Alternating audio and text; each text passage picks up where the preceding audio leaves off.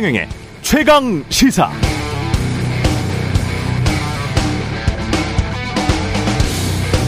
네, 정부 스스로도 올해 경제성장률 전망치를 내렸습니다만 금리가 높고 부채는 많고 경기는 그렇게 좋지 않은 상황이라서 지금이 호황이다, 이렇게 말할 사람은 거의 없을 것 같습니다. 그런데 요즘 어지간한 로펌들, 변호사들 호황이라고 합니다. 조사, 감사, 수사를 많이 하다 보니까 고객들이 많이 늘었다는 것이죠. 한 변호사는 이런 말을 하더군요. 보통 진보 정권에서는 주로 규제 강화를 해서 기업들 고객이 느니까 로펌들 매출이 늘었었고, 반대로 보수 정권에서는 주로 규제 완화를 하니까 기업들 고객이 줄어서 매출도 줄었다고요. 그런데 이번 정권은 참 특이하다. 이번 정부는 특이한 현상이 일어나고 있다고 합니다. 조사, 감사, 수사를 많이 하는 이유가 설마 법조 카르텔의 이익을 위해서인 것은 아닐 테고, 조사, 감사, 수사를 할 만해서 하는 걸 겁니다. 정부 입장에서는 다 좋습니다. 조사, 감사, 수사 할 건 해야겠죠. 그러나 경세, 재민, 세상을 잘 경영하고 국민도 잘 구제해서 경제가 좀 좋아지도록 하는 게 정치의 근본임은 변함없는 사실입니다. 조사, 감사, 수사만 하지 말고 정치도 좀 잘했으면 좋겠습니다. 네, 안녕하십니까. 칠월 칠일 세상에 이익이 되는 방송 최경영의 최강시사 출발합니다. 저는 케이비에스 최경영 기자고요. 최경영의 최강시사 유튜브에서도 실시간 방송합니다. 문자 참여는 짧은 문자 오십 원, 긴 문자 백 원이 드는 샵 구칠삼공, 콩어플 무료고요. 청취율 조사 기간인데요. 의견 보내주시는 분들 추첨해서 커피 쿠폰 드리겠습니다. 전화 받으시면 최경영의 최강시사 잘 듣고 있다고 말씀 좀 해주시고요. 구독과 좋아요, 댓글도 많이 부탁드립니다. 오늘 최강시사에서는 박치기왕 김재원, 서영교 민주당 최고위원 만나보고요. 뉴스는 쉽니다. 삼부 터사 확장판으로 준비했습니다. 실시간 고민 상담도 진행하니까요. 고민 있으신 분들, 궁금하다 내 남자친구, 내 여자친구의 심리, 네, 이런 것도 물어봐 주셔도 됩니다. 내 상사 왜 저럴까, 예, 이런 것, 우리 부장님, 우리 상무님 왜 저래요, 예, 이런 거 물어봐 주셔도 돼요. 다양한 의견 많이 남겨주십시오.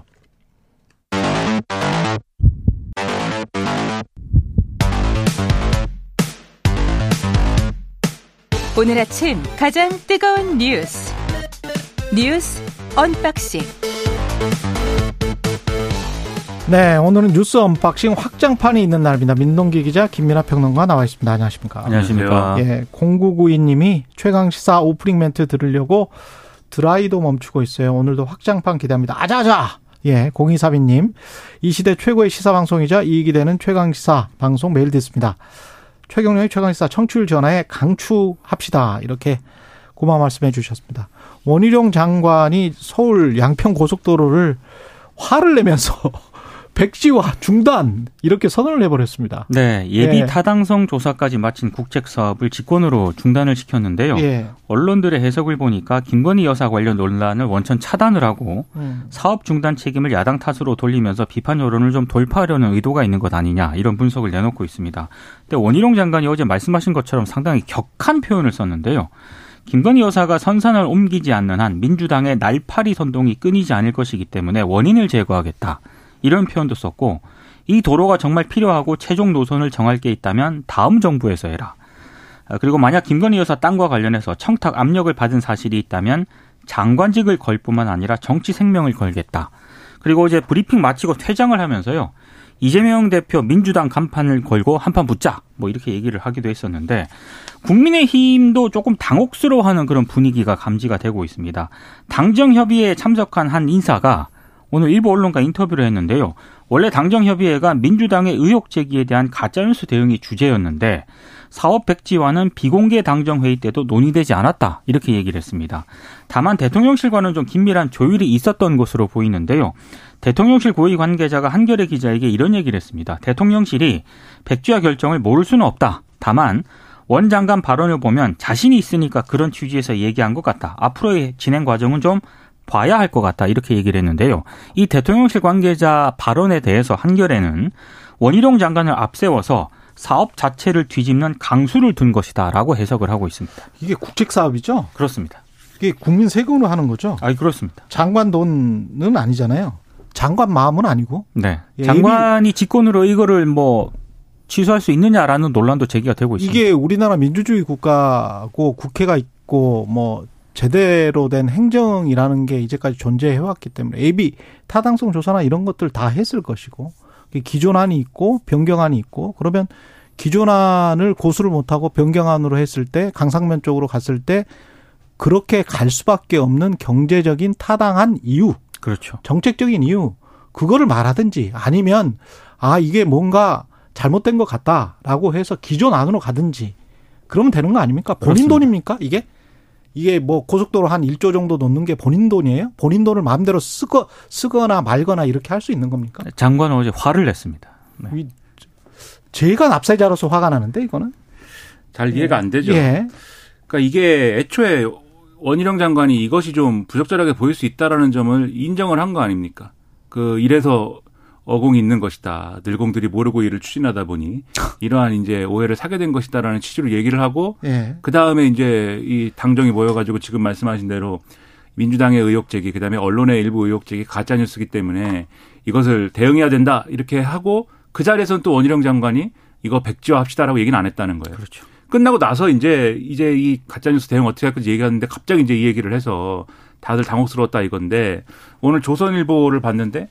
조선일보 일면 기사 제목이 그렇습니다. 극단적 정쟁이 고속도로까지 없앴다 뭐 이런 건데, 극단적 정쟁이 되기 앞서서 이렇게 하는 게 맞느냐라는 것에 대한 의문은, 정쟁을 하기만 하면 고속도로를 장관이 마음대로 없앨 수, 있, 없앨 수 있다는 거는 아유, 비상식적인 거죠. 그렇죠. 정쟁에 앞서서 이러한 네. 취지, 이러한 이 조치가 이상하다라는 것은 조선일보와 같은 그러한 이제 어, 다소 이제 지금 정권에 대해서 우호적으로 보는 신문도 일부 인정하는 바예요. 왜냐하면 또 사설을 봤는데 이러한 주장입니다. 지금 말씀하신 것처럼 문제가 없으면 지금 그러니까 이 국토부가 볼 때 문제가 없는데 가짜뉴스고 뭐 이런 거라면, 이런 문제가 날파리들이 와갖고 하는 거라면은 기존 뭐 변경안을 그냥 하면 돼요. 그렇죠. 그렇죠. 국민 설득하면 돼요. 변경안 대로 강상면까지 꼭 가야 된다. 이유는 이런 것이다. 그렇게 말하면 되는 거죠.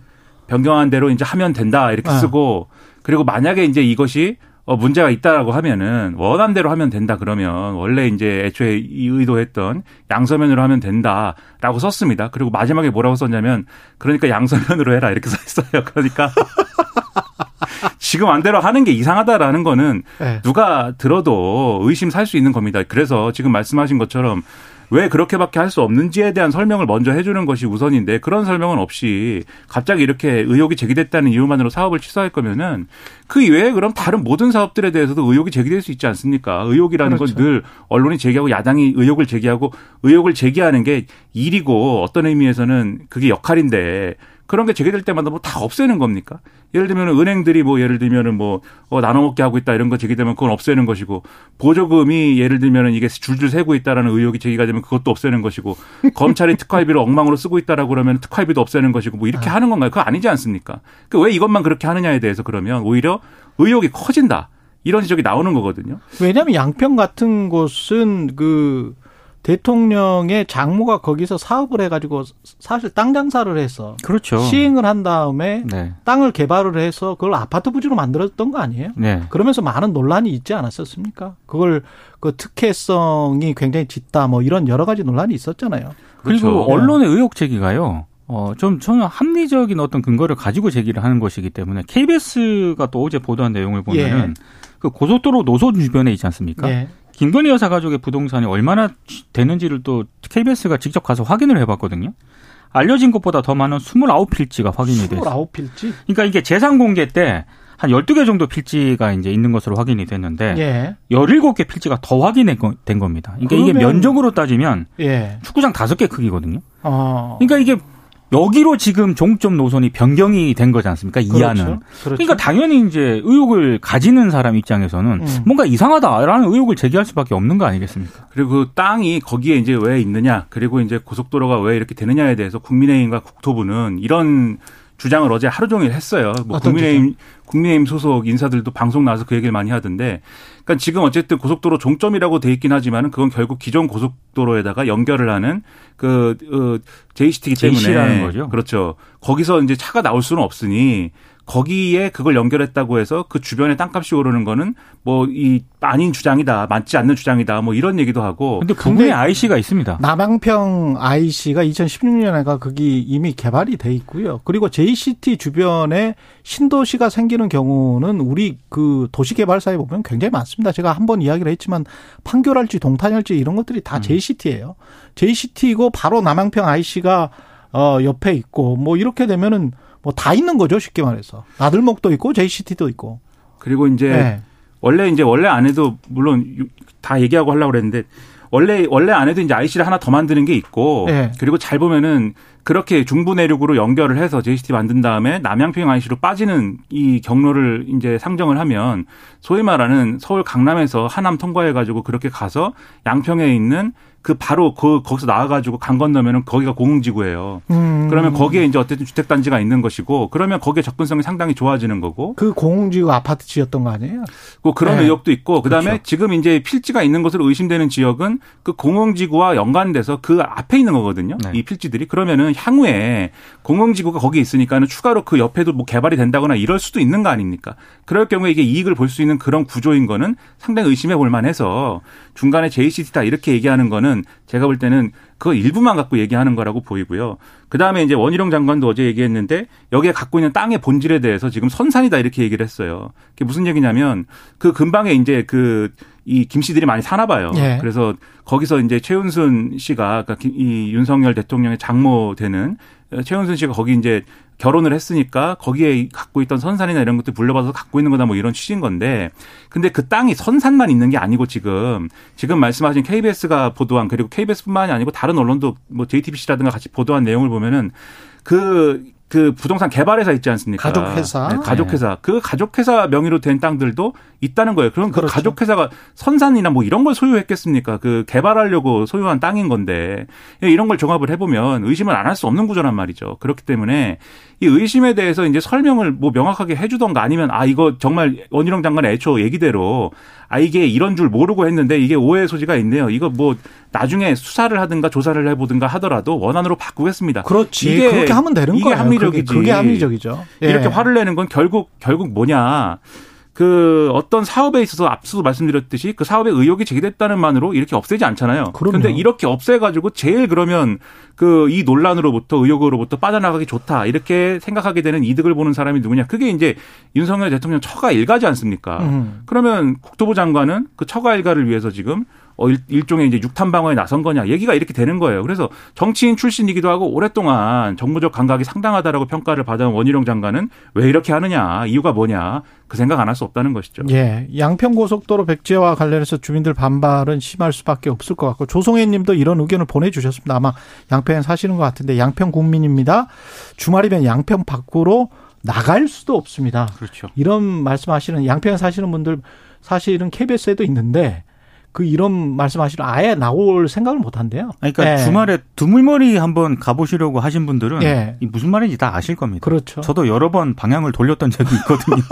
너무 막혀서. 너무 막혀가지고요. 예. 아예 가지, 차가 꿈, 꿈쩍을 안 해요. 그 부분에서. 근데 네. 되게 아름답기는 하죠. 그렇습니다. 그쪽에 두물머리나 예. 이쪽에. 그러니까 고속도로가 있긴 있어야 되는데 애초에. 있긴 있어야 돼요. 그렇죠. 이 고속도로도 사실 경제성 논리로 하면은 경제성이 보장이 안 된다라는 게 그간이 한 이게 십오 년 된 얘기잖아요. 그렇죠. 네. 십오 년 동안의 예비타당성 조사 결과 이게 탈락을 한 안인데 지난 정부에서 그게 있었지 않습니까? 예비타당성 조사 경제성만 따지지 말고 음. 이런 지역의 어떤 상황이나 이런 것들 같이 고려해가지고 판단해라 이렇게 기준을 좀 바꿨잖아요. 그게 그때도 이제 그러면 예타를 무력화시킨다 이런 얘기 많았는데 음. 그 결과로 어쨌든 가능하게 된 안이 지금 양서면에 연결하는 그 안이란 그렇죠. 말이에요. 두물머리 정... 거기가 초입이거든요. 그렇죠. 그렇죠. 네. 두물머리 교통정체 해소한다고 하는. 근데 지금 이렇게 바꾸면은 비용도 더 들고 이 길이도 늘어나고 그럼 이걸 기준으로 예비타당성 조사해봤을 때 또 통과할 거냐. 지난번에 간신히 통과한 것인데 그것도 장담하기 어려운 겁니다. 사실 물론 국토부는 통과할 수 있다라고 지금 얘기할 거예요. 이런저런 경제적인 뭐 그게 더 편익이 많아진다 이렇게 네. 얘기를 해서. 하지만 그렇게 할 거면은 당연히 이거에 대해서도 따로 예비타당성 조사를 받아야죠. 그럼 차이가 있으면. 근데 지금 안 그러고 그냥 바꾼 것이기 때문에 그런 점에서도 의혹이 커지고 있다는 말씀 드리는 겁니다. 그리고 대통령은 다음 주에 나토 정상회의를 참석하고요. 십일부터 십오일까지 사박 육일 동안 이제 리투아니아와 폴란드를 차례로 방문을 하는데요. 뭐 폴란드 같은 경우는 국빈 방문을 할 예정이라고 합니다. 근데 나토 정상회의가 이제 주목을 좀 받을 수밖에 없는 게 한일 정상회담이 열릴 가능성이 높다는 점인데요. 일단 대통령실은 구체적인 일정은 일본 정부와 조율 중이다 이렇게 입장을 밝히고 있습니다. 근데 아무래도 회담에서 양국 최대 현안으로 떠오른 후쿠시마 오염수 방류 문제가 거론이 될 수밖에 없는 어. 그런 상황인데 대통령실 고위 관계자 기자들에게 한 얘기는 이렇습니다. 일본 총리는 자국민 건강과 안전, 주변 가까운 이웃들과의 신뢰라든가 우려 해소 방안으로 모든 일을 추진해 나가겠다고 했는데 아, 윤 대통령은 우리 국민의 건강을 최우선으로 삼는 입장과 원칙이란 전제하에서 좀 말씀을 하게 되지 않을까 예상한다. 그러니까 원칙적인 얘기를 한다고 지금 뭐 그렇게 해석이 될 수밖에 없죠. 예. 하지만 어찌됐든 기시다 총리는 오염수 방류와 관련해서 우리 정부의 양해를 구할 가능성이 높은데 그렇게 했을 때 윤 대통령이 어떤 입장을 밝힐 것인가가 상당히 좀 초미의 관심이 된 것 같습니다. 예. 일단 정상 간의 대화라는 거는 뭐 다 이제 좀 뭐랄까요.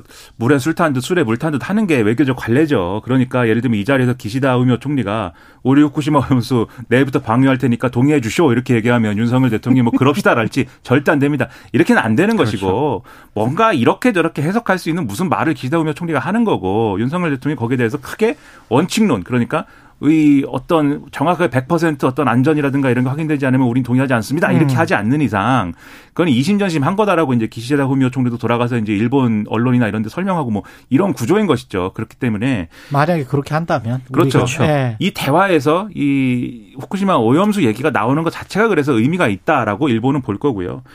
그리고 이제 대통령실의 태도나 이런 것들도 일부에서는 일부 언론에서는 지적을 하고 있습니다. 왜냐하면 이 설명하면서 처리수라고 그랬거든요. 처리수라고 그래갖고 지적을 하니까는 이 용어로 바꿨는데, 그러니까 애초에 처리수라고 얘기하는 것도 일부 이제 일본의 입장에 상당히 뭐 이 기울어져서 일본과의 그렇지. 대화를 하면서 나온 나오게 된 거 아니냐, 뭐 이런 지적을 하는 언론도 있습니다. 다만 저는 뭐 사람이 말 실수할 수도 있고 이렇게 무의식적으로 나올 수 있는 말이니까 그걸 가지고 뭐 크게 부풀리기는 어렵다라고 보지만 언론에서 그런 지적을 할 때는 그 말 하나 갖고 하는 것은 아닐 것이다. 네. 지금까지 맥락이 있는 것이고 지금까지 그래온 거 아니냐는 의혹이 있는 것이기 때문에 이 정상회담도 정상회담이지만 지금 또 오늘 이 아이에이이에이 보고서에 대한 우리 영, 정부 예, 나름의 결과가 또 공개된다는 거 아니에요. 네. 우리 측 검토 보고서도 나오고. 그렇죠. 예. 면밀하게 과학적으로 어디까지나 과학적으로 이것을 충분히 검토하는 그러한 안으로 얘기를 하기 바랍니다. 그리고 민주당은 오염수 관련해서 방류 반대하는 밤샘 농성을 돌입했고요. 어제 예. 저녁 일곱 시부터 일 박 이 일 동안 이제 후쿠시마 오염수 어, 해양 방류 반대를 위한 밤샘 농성에 돌입을 했는데요.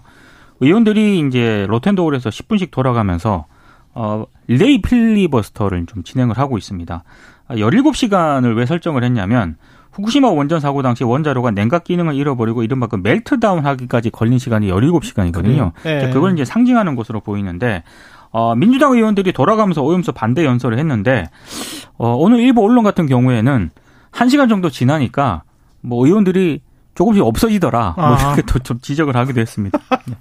그러니까 아무래도 예. 연로하신 분들도 많고 밤샘 농성이라는 게 그렇게 쉽지 않을 것이니 아, 쉽지 않겠죠. 말은 해놓고 본인의 의원회관 사무실에 가가지고 거기에서 잠깐 눈을 붙이고 뭐 그런 경우? 그럴 수도 있고 이게 네. 그래서 그 언론 보도에 따르면 자정쯤에는 그냥 중단이 됐다는 거예요. 그리고 자정쯤에는 중단이 됐다. 그렇죠. 그래서 멜트다운도 그러면 열일곱 시간 못하고 딱 중단이 됐네. 한 서너 시간 하다가. 그래서 릴레이로 네. 이제 새벽에 조를 짜가지고 새벽에 왔고 릴레이를 하자 그랬는데 그 결정을 하고 나서도 어떤 의원이 돌아가면서 난 못 오는데 이러고 갔다 뭐 이렇게 보도를 해놨는데. 이런 거 하려면 민주당은 좀 제대로 하든지 뭐 의사표시를 제대로 하든지 뭡니까 이게? 그러니까요. 그러니까 이 쉬워하는 걸로 보이지 않겠어요? 음. 그렇기도 하고, 그러니까 이런 이제 후쿠시마 오염수 방류와 관련된 얼마만큼의 어떤 절박함이 있느냐에 대해서 그러니까 그 절박함이라는 게 어떤 절박함이냐? 후쿠시마 오염수가 오면 우리가 다 죽는다 이게 아니라 이게 아니라 이러한 논란 때문에 우리 어민들 피해도 있고. 그러니까 어민들 피해라는 게 민주당이 괴담을 유포해서 그렇다라고 뭐 하는 주장도 있지만 그렇다기보다 후쿠시마 오염수 방류 때문에 일어난 일 아닙니까? 그런 것들도 있고 또 앞으로 이제 해양 생태계에 어떤 영향을 미칠지 모르는 상황에서 거기에 맞춰서 우리 우리 정부가 우리나라가 정책을 집행해 가야 되는 것인데 그와 관련해서 얼마 어떻게 해야 그러면 국민 안전을 조금 더 제고할 수 있는 것이냐 이런 것들에 대해서 얘기를 하는 것들이 필요한 것 같은데 여기서 이렇게 뭐 로, 다른 데도 아니에요. 로텐도홀에 아마 뭐 에어컨도 나올 것 같은데. 거기 열일곱 시간 앉아있는 게 뭐가 그렇게 힘들다고. 아니, 그리고 이제 그 아까 일부 언론이 보던 사진을 보면은요. 예. 좀 시간이 지난 뒤에 사진을 찍힌 걸 보니까 실제로 많이 좀 비어 있고요. 그러니까 그런 것들을 보면 민주당 의원들이 다 그런 건 아니겠지만 음. 약간 진정성에 조금 의문이 좀 표시될 수밖에 없습니다. 저는 이런 것도 느꼈어요. 그러니까 뉴스타파가 어제 왜 검찰의 특수활동비랄지 뭐 이런 것들 조목조목 지적을 했잖아요. 네. 나중에 이제 자세히 말씀드리겠습니다만 국민의힘은 대통령이 중앙지검장이나 검찰총장 시절에 있었던 일이라 굉장히 좀 좋아하겠죠. 음. 그러나 민주당의 검사 출신 의원들 굉장히 많은데 많죠. 거의 말하는 걸 못 네. 들어봤어요. 관련해 가지고. 관련해서 뭔가 이야기를 해야 될 거 아니에요. 본인들이 했을 때는 특수활동비를 어떻게 집행했다든가 어떻게 받았다든가 아니면 다 술을 마셨다든가 네? 매일 소고기를 우리는 먹었다든가 그러지 않았겠죠. 네, 수사활동을 아니면 위해서. 초밥, 초밥을 뭐 섞었나? 수사활동을 위해서 지출을 했겠죠. 특수활동을 네. 위해서 지출을 했을 수도 있겠죠. 네. 참 이, 이해가 가지가 않습니다. 이해되지가 않아요. 예. 네. 정말 민생을 정말 살피고 있는 건지 국민 세금을 제대로 쓰고 있는 건지 여야가 예 날씨 교통정보 듣고 와서 뉴스 언박싱 확장판 이어가겠습니다. 여러분은 지금 케이비에스 일 라디오 최경영의 최강시사와 함께하고 계십니다. 네. 뉴스 언박싱, 뉴스 언박싱 확장판 이어가겠습니다. 민동기 기자, 김민아 시사평론가와 함께하고 있습니다. 육공구사님 출근할 때 아침마다 잘 듣고 있습니다. 김민아 평론가, 민동기 기자와의 케미가 장난이 아니네요. 칠공구팔님 청취율 조사가 저한테는 한 번도 오지 않습니다. 전화가 온다 하면 단연코 최경련의 최강시사 화이팅! 예, 천오백 명 안에 꼭 들어가시길 바랍니다. 천오백 명밖에 안 해요. 안 해요. 그래서 예, 쉽지가 않습니다. 예, 걸리기가. 그 정부 아까 잠깐 말씀드렸는데 우리 측 그 검토서는 오늘 공개하기로 한 거고요. 네. 네. 그거 잠깐만 소개하고 다음 뉴스로 이어가죠. 예. 그 지금 뭐 오염수 방류와 관련해서 자체 과학기술적 평가하고요. 예. 아이에이이에이 최종 보고서에 대한 분석 결과를 공개를 하는데 일본에 제안할 정부 입장도 발표를 할 예정입니다. 어제 박구현 국무조정실 일 차장이 일일 브리핑에서 밝힌 내용인데 한 지난 이 년 동안 정부 여러 부처가 합동으로 노력한 결실을 보고하는 그런 자리라고 했고요. 아마 오늘 발표를 한다라고 하니까 어떤 내용이 담길지 좀 주목을 해봐야 될 것 같습니다. 아, 내용은 어느 정도 뭐 그런데 예상 가능한 수준일 것 같아요. 왜냐하면 동아일보가 뭐 취재했다고 이제 일부 내용을 이제 일부 문장으로 썼는데 어, 원론적인 얘기일 것이다. 그래서 일본의 오염수 정화 방식 등이 기술적으로 크게 문제 없고 오염수 방류가 국제 안전 기준 등에도 부합한다는 평가 결과를 담은 것으로 알려졌다. 이렇게 돼 있어요. 이 언론의 보도는. 그래서 이제 그런 내용일지 한번 지켜봐야 되겠고 그리고 일본에 제안할 내용도 포함되어 있다라고 설명했거든요. 일본에 제안할 내용이라는 게 그러면 앞으로 추가 검증을 하자든지 그렇죠. 가치임을 확인하자든지 뭐 이런 것일 거 아닙니까? 그러면 그 제안 내용이라도 내용으로라도 좀 더 근본적이고 좀 더 폭넓게 이 상황을 어떻게 왜냐하면 방류는 지금 제가 뭐 저의 개인 의견은 방류를 안 했으면 좋겠다라는 거지만 정부는 지금 굳이 그거에 대해서 막지 않을 태세지 않습니까? 그렇다고 한다면 앞으로 얼마나 더 그럼 엄밀하게 그리고 얼마나 더 근본적으로 이 문제들을 검증해 나갈 것인지가 실제적으로 실효적으로 담기는 그런 이 제안을 하기 바란다 이런 생각입니다. 그리고 새마을금고가 연체율이 좀 넘나 봅니다. 위기설이 지금 계속 나오니까요. 음. 어제 한창섭 행정안전부 차관이 범정부 합동 브리핑을 열었거든요. 그러니까 일부 금고가 부실에 빠져 인근 금고와 합병이 되더라도 고객의 모든 예금은 보장이 된다. 그리고 예적금이 오천만 원을 초과해도 합병한 금고에서는 원금과 이자를 지급한다. 예. 상당히 좀 총력 대응에 나선 그런 모습입니다. 예, 합병한 금고 지점으로 사람들이 몰려가서 맞습니다. 뭐 예금 인출을 하려고 하니까 혹시 미국 같은 뱅크런이 일어나는 거 아닌가? 네. 정부 차원에서 지금 대응하는 것 같습니다. 실제로 대책을 제시를 했는데요. 이달 일 일에서 칠 일 사이에 중도 해지한 예적금을 만약에 십사 일까지 다시 예치를 하면 예. 애초 계약했던 이자와 비과세 혜택을 그대로 유지한다. 뭐 이런 내용도 발표를 했거든요. 정부가 보장하겠다. 그렇습니다. 그런데 이번 사태의 기저에는 이 부동산 대출 등의 부실화로 인한 건전성 문제가 있기 때문에 음.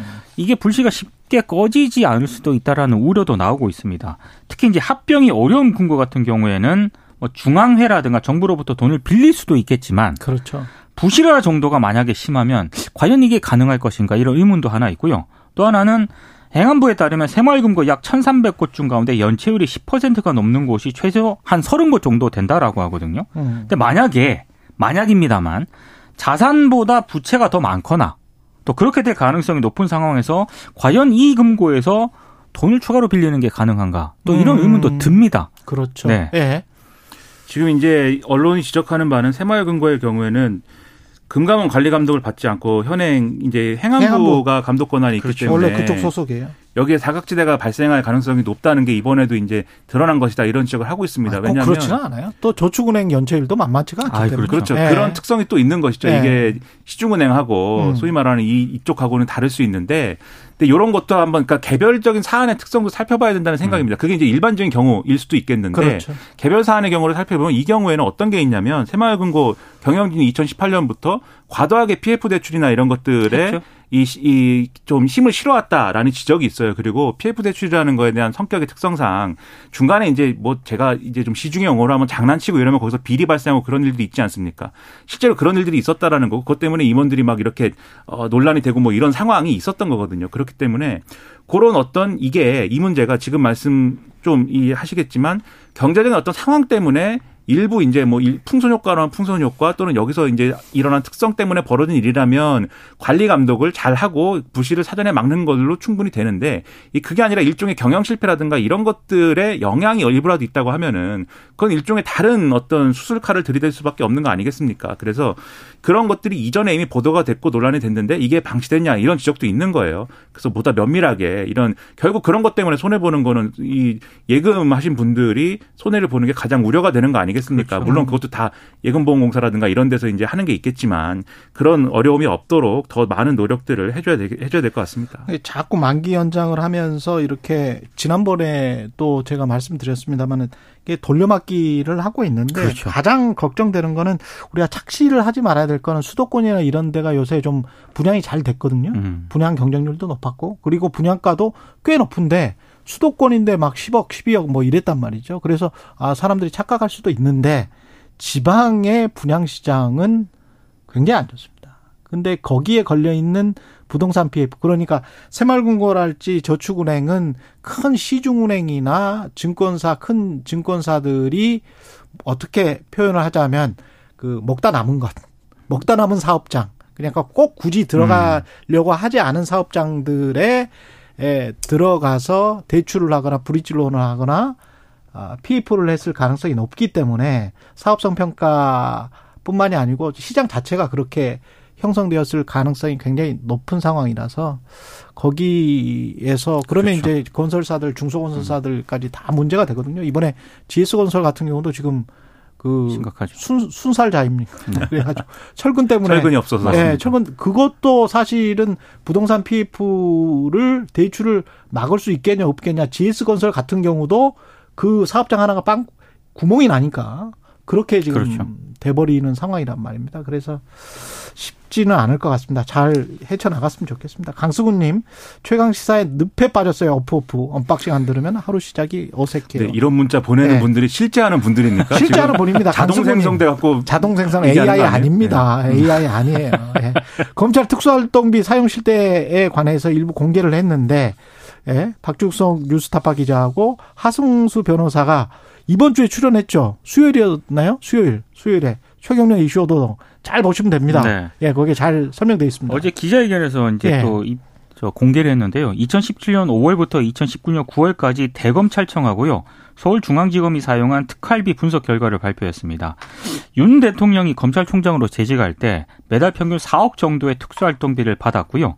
서울중앙지검장으로 이 년여 동안 재직을 하면서 삼십팔억이 넘는 특활비를 받은 것으로 확인이 됐습니다. 그리고 이게 역대 총장들이 거액의 특활비를 구체적인 증빙 자료 없이 사용한 사실도 드러났고 또 특정 개인에게는 일억 오천만 원을 지급한 사실도 확인이 됐는데 이 특활비가요, 용처가 일정한 정기 지급분이 있고 통치자금으로 불리는 총장 몫의 수시 지급분으로 나뉜다라고 합니다. 그것도 거의 절반 정도 되세요? 그렇습니다. 그런데 예. 저는 좀 이해가 안 되는 게 이게 특수활동비에 사용하도록 돼 있는데 예. 이걸 정기적으로 지급을 하면 이게 도대체 무슨 의미가 있나 이런 생각이 좀 드는데. 정기적으로 특수활동이 있나 보죠. 뭐. 네. 아무튼 이십구 개월간 대검과 중앙지검이 사용한 특활비의 네. 총액은 이백구십이억이고요. 이 가운데 백삼십육억, 사십육 점 육 퍼센트 정도가 총장이 임의로 쓸 수 있는 수시지급분이었습니다. 그리고 지금 문제가 윤 대통령만 하더라도 총장으로 있을 때인 이천십구 년 팔월에는요. 사억 천백십일만 원이 이제 특수활동비로 배정이 됐고 구월에는 사억 천사백삼십일만 원. 이게 총장 몫의 특수활동비 수시 지급분입니다. 이거를 혹시 받은 검사들이 국회의원들 과거에 했던 것처럼 집으로 그냥 가져가서.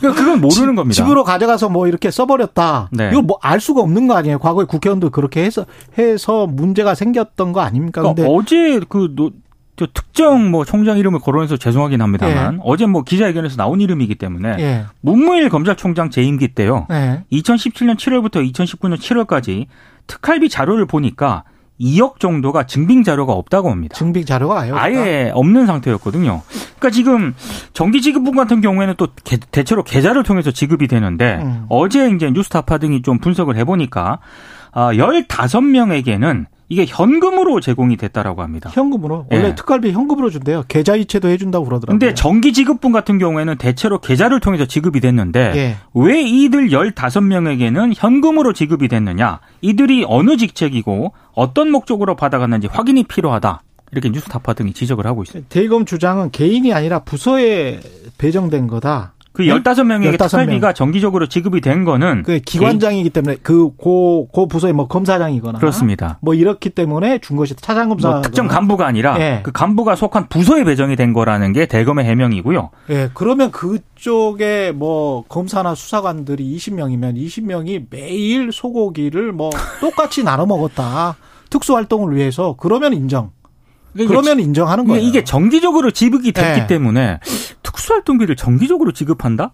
약간 좀 해명이 좀 더 구체적으로 돼야 될 것 같습니다. 그러니까 회계에서 가장 골치가 아픈 게 이렇게 증빙이 확인이 안 되면, 그러니까 이 지출처가 확인이 안 되면 지금 말씀하신 것처럼 개인이 썼는지 뭐에 썼는지 뭐 알게 뭐냐 이렇게 되는 없어요. 거예요. 네.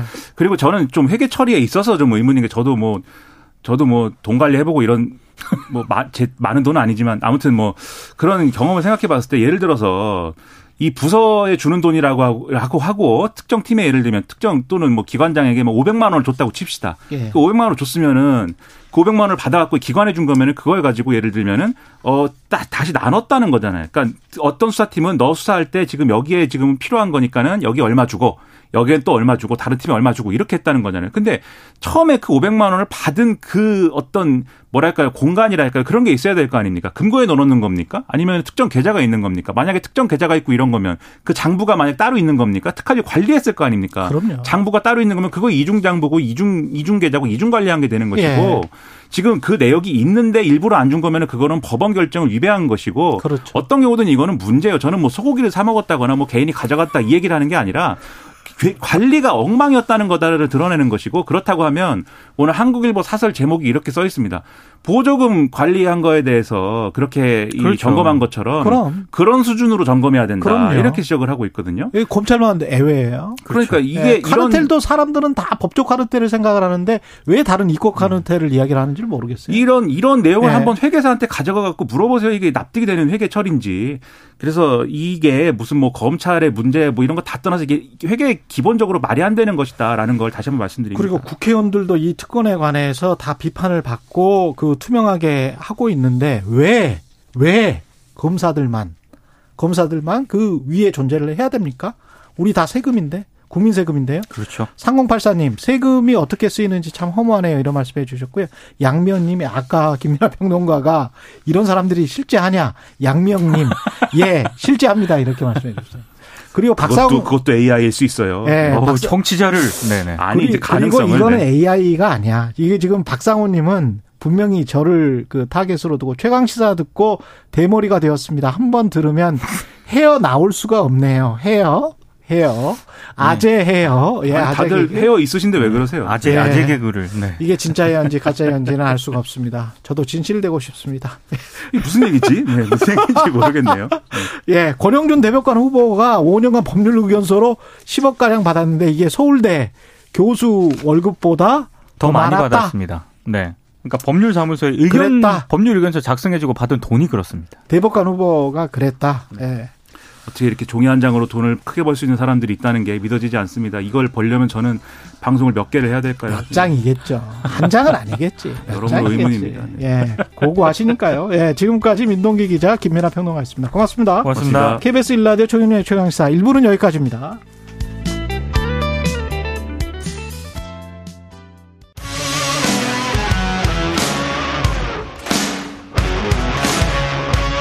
오늘 하루 이슈의 중심 최경영의 최강시사.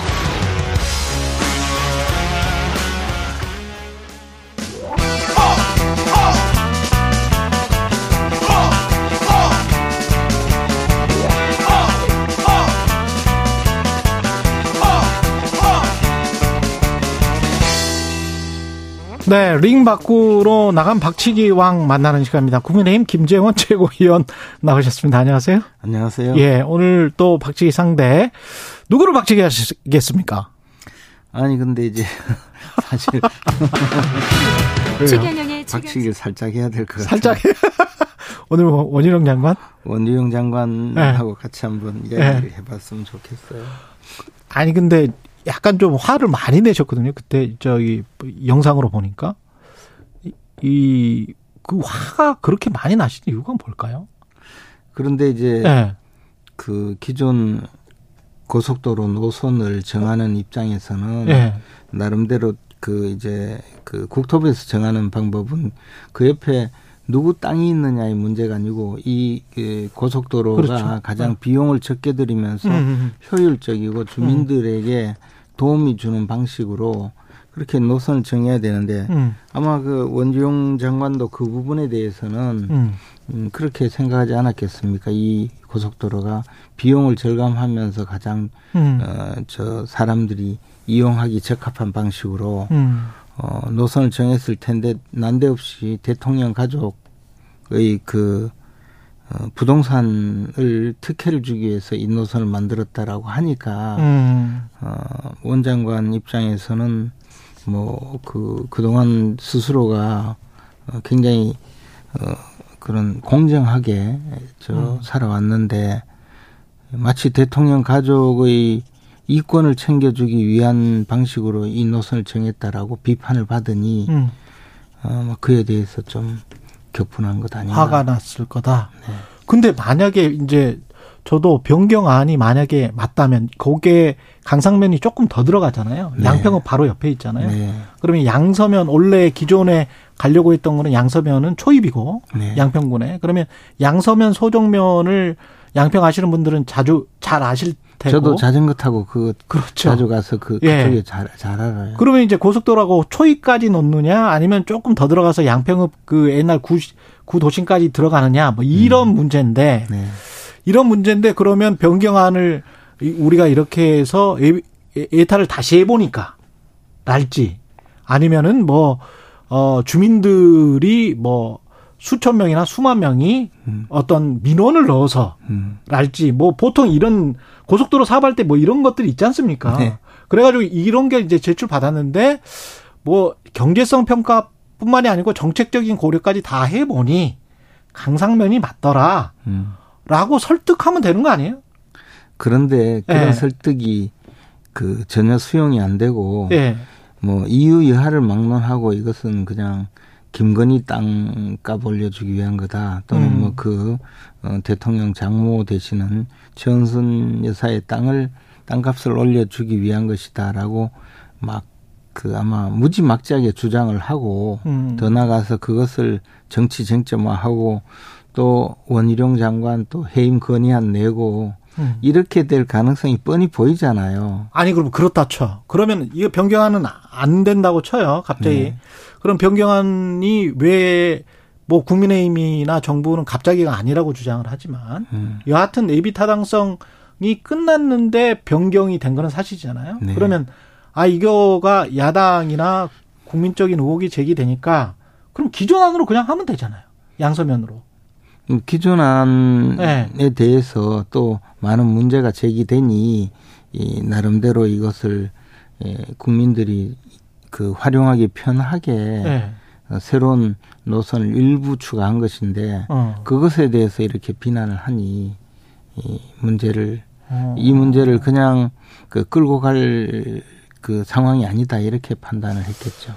이게 원희룡 장관의 마음인지. 아니면 아니면 원희룡 장관이 아닌 대통령이나 여사의 마음인지 그것도 궁금할 것 같습니다. 사실은 국민들은 그러나 이것은 이제 예. 주무장관이 결정하는 일이고 예. 또 자신이 어떤 형태로도 뭐 청탁이나 무슨 제삼자로부터 어떤 의견을 받은 사실이 전혀 없다고 주장하잖아요. 제삼자로부터 청탁이나 뭐 그럴 수 있겠죠. 네. 그럴 수 있겠죠. 근데 근데 그런 게 이제 없, 없으면 왜 그럼 바뀌었지라고 또 물어볼 거 아니에요. 사람들이. 왜 그럼 바뀐 거야? 양서면에서 강상면으로. 근데 기본적으로 그 네. 고속도로든 어떤 도로를 노선을 정할 때요. 네. 어, 처음에 그 정해서 어, 정한 노선은 대체로 비용을 적게 들이고 두 번째는 이게 이제 장애물, 예를 들어 큰 산이 있으면 맞아요. 터널을 뚫어야 되잖아요. 네. 뭐 그런 장애물을 피해서 노선을 정해요. 먼저. 강상면에 큰 산이 있거든요. 한 칠백 미터짜리 산이 있어. 그러니까 예. 근데 근데 이제 시간이 지나면 주민들이 예. 아, 거기보다는 이런 방식이 훨씬 낫다라고 또 의견 제시를 많이 해요. 민원도 넣고. 그러니까요. 그거 뻔할 거고. 예. 그래서 예. 이제 그 어, 그걸 종합적으로 판단해서 어, 노선의 극히 일부잖아요. 전체 예. 노선의 극히 일부를 좀 더 주민 생활에 편하게 노선을 정해보겠다고 정한 것이 오히려 또 다른 논란을 제기하니 그러면 일단 모든 걸 중단하겠다 이 정도의 발언이죠. 그런데 이렇게 딱 중단하겠다고 한 거는 원희룡 장관이 국민의힘 의원들도 잘 몰랐었던 것 같은데 같이 회견에 참, 참여한. 네. 이거는 어떤 용산과의 교감은 분명히 있었을 것 같습니다. 뭐 근데 뭐 저는 그에 대해서 음. 예측을 할 수가 없는 일이고 아. 어쨌든 대통령에게 그 뭐 이런 고속도로 노선을 어, 그 중단시킨다는 것까지 미리 음. 보고하고 허락을 받을 그런 사안인가에 대해서는 조금 생각이 달라요. 그래요. 이번 혹시 총 그 왜냐하면 원희룡 장관 총, 출마설이 계속 나왔기 때문에 네. 총선과 어떤 연관성은 없을까요? 근데 그 뭐 양평에서 출마하는 것도 아닌데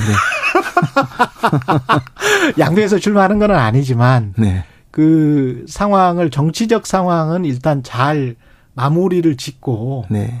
근데 사실 그것도 사실 국민 입장에서는 이거는 그 민생 현안이고. 네. 양평군 주민들 입장에서는. 네. 김건희 여사 땅 문제는 사실 정치적 논쟁이잖아요. 네. 그러면 주무장관은 민생 현안의 본질에 더 집중해야 되는 거 아닙니까? 사실은. 뭐 당연히 그렇죠. 그런데 예. 그런데 지금 말씀하신 대로 예. 민생 현안을 위해서 예. 이 기존의 그 저 정했던 노선보다 조금 더 어. 그 조금 더 진행되고 조금 더 그 편리하게 만들었다고 생각했는데. 아니 돈은 많이 들 거 아니에요. 훨씬. 그렇지만 거기, 예. 그렇지만 그 지역에 자전거 타고 저는 많이 왔다 갔다 했는데요. 꼭 강상면까지 가시지는 않잖아요. 되게 양, 야, 저 양서나 이쪽에서 다 멈추고 이렇게 가시잖아요. 멈춘 게 아니고 예. 그래서 충주로 해서 충, 대구까지 갔죠. 충주까지 가요? 대구까지 갔죠. 진짜요? 예. 예. 그런데 그 고속도로 예. 노선 자체가 예. 뭐 기존에 말씀드렸듯이 기존의 그 노선보다는 이쪽이 훨씬 더 편리하고 음. 그다음 교통량도 분산이 되고 많아진다. 예. 그런 저 보고를 받거나 그렇게 해서 노선이 이렇게 정해졌을 거다. 아. 그런 생각이 들죠. 알겠습니다. 앞으로 뭐 이 문제는 계속 나올 것 같아요. 그 좀 예. 논란은 되겠죠, 당연히. 예. 그러면 또 왜 바뀌었는지. 그러면 또 예. 새로운 노선으로 그. 아. 결국 그 고속도로를 건설하는 것은 어차피 그렇죠. 앞으로 어 시간을 두고 해결을 해야죠. 음, 원희룡 장관은 나오기는 나, 나올 것 같습니까? 총선에? 우리 당에 지금 그 중진들의 필요성, 중진들이 네. 활약해야 될 필요성에 대해서는 그 많은 의원들이 공감하는 것 같아요. 그래서 원희룡 장관 같은 분도 어 총선에 출마할 그 아주 좋은 자원이죠. 출마 지역 같은 경우도 구체적으로 어떤 지역이 그 거명이 되긴 되던데요. 그렇죠. 예. 예. 근데 뭐 고, 그 고향 뭐 이쪽 그건 아닙니까? 그건 처음 듣는 얘기. 그건 처음 듣습니까? 예. 어쨌든 예. 뭐 음, 출마를 하려면 또 출마 지역을 선정을 해야 되니까 조만간 예. 뭐 예를 들어 장관직을 그 그만두고 나와서 음. 정치 활동을 한다면 그때 이제 잘 보이겠죠. 한동훈 장관이랑 김은혜 수석 또. 그분들도 우리 당이 이제 앞으로 총선 국면에서 음. 그 새로운 얼굴로 또는 뭐 새로운 그 사람을 수혈해서 음. 어, 당의 인재를 구성할 때는 꼭 필요한 인재들이죠. 근데 그 당의 어떤 전략적인 공천이 분명히 있을 것이고, 근데 이제 그분들이 또 각 중진이라고 할 수 있겠죠. 중견급들이 원하는 또 지역이 있을 텐데 그거는 어떻게 결정하나요? 그리고 어느 정도 좀 이야기가 이미 돌았을 것 같은데요. 누가 어느 지역에 뭐 아직까지 그런 정도의 낌새는 없어요. 저, 없죠. 네. 그리고 지금까지 그 당의 뭐 저 여러 가지 절차가 진행되는데요. 당무감사라든가 음. 또 조강특위라든가 이런 결정을 통해서 가능한 네. 상황입니다. 그리고 어, 총선 때 되면.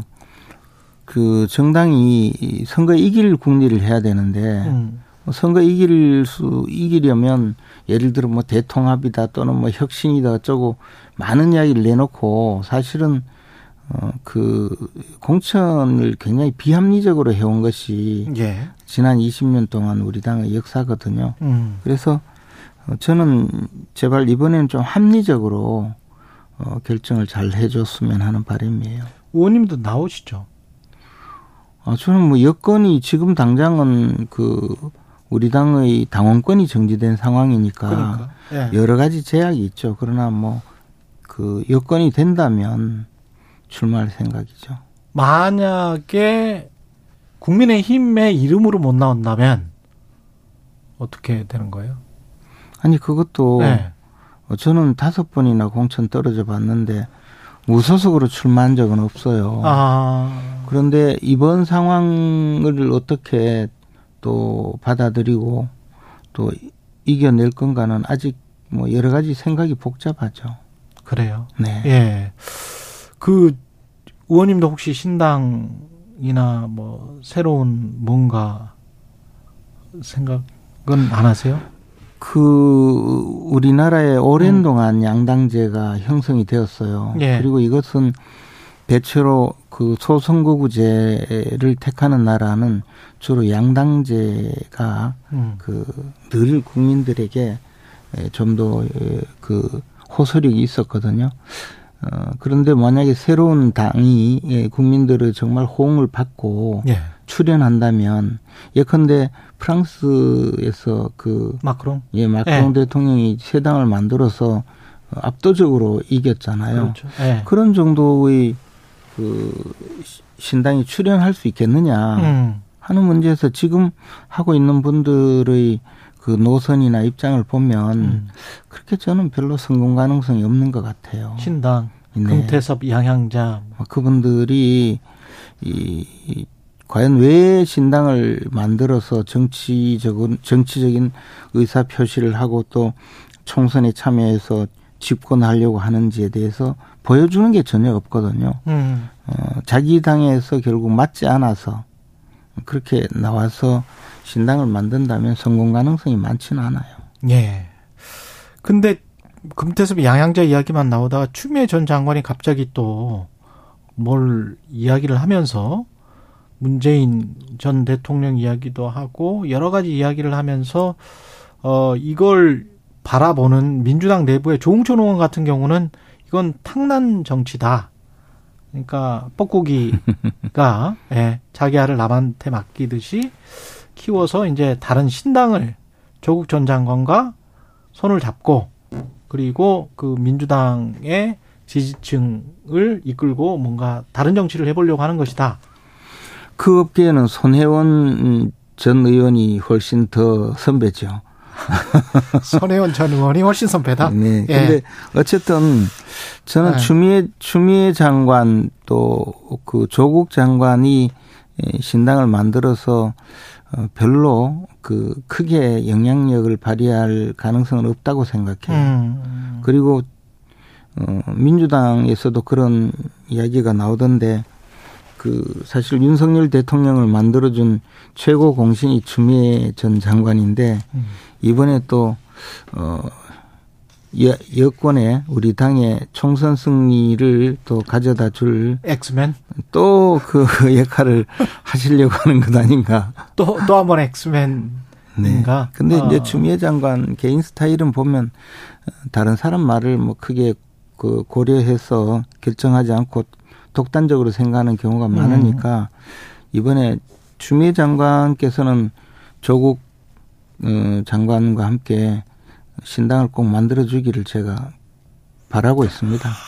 꼭 만들어주기를. 네. 그게 국민의힘에 훨씬 더 도움이 된다? 훨씬 더 도움이 되겠죠. 그리고 예.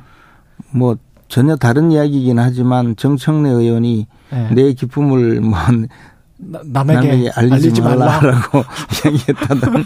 예. 예, 비슷한 기쁨이다. 네. 예. 아이에이이에이 최종 보고서는 뭐 결과에 대해서 책임을 지지 않는다. 뭐 보니까 뭐 별다르게 한 것도 별로 없는 것 같은데. 시료 채취 한 번 하고. 네. 근데 이 차, 삼 차는 아직 나오지도 않았었고. 네. 그리고 뭐 환경, 생물에 관한 뭐 조사 이것도 뭐 없고. 뭐 이거 어떻게, 어떻게 받아들여야 돼요?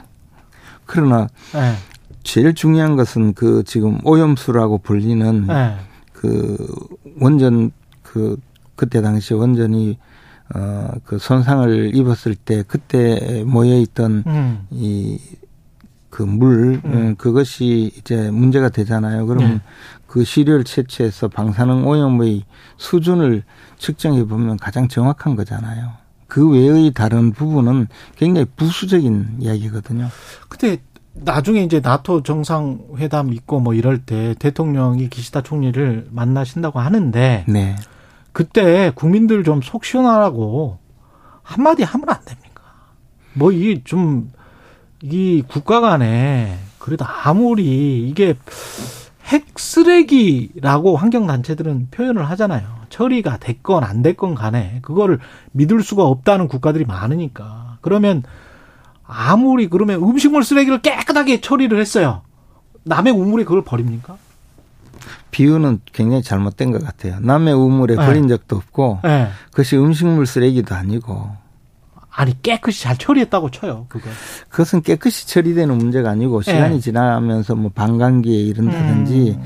이렇게 해서 핵물질이 오염되지 오염되는 시간이 지나고 예. 그것을 또 방류했을 때 그 일대 해역에 어떤 문제가 있고 하는 문제지 지금 말씀하신 뭐 생물적인 어떤 어, 결과까지 어, 아이에이이에이가 아이에이이에이가 관여하는 음. 것은 아니죠. 아이에이이에이는 지금 이 저 오염수가 방류되었을 때의 문제를 제기하는 것이고. 일본 주권의 문제다. 실제로 알겠습니다. 저는 그 저 동일본 네. 그 원전에 네. 직접 가본 사람이에요. 네. 뚜껑이 지난번에 말씀하셨죠. 예, 네. 여기까지 해야 되겠습니다. 다음 또 인터뷰가 있어가지고. 김재원 국민의힘 최고위원이었습니다. 고맙습니다. 고맙습니다. 네. 최경영의 최강 시사는 여러분과 함께합니다. 짧은 문자 오십 원, 긴 문자 백 원이 드는 샵 구칠삼공. 어플 콩과 유튜브는 무료로 참여하실 수 있습니다.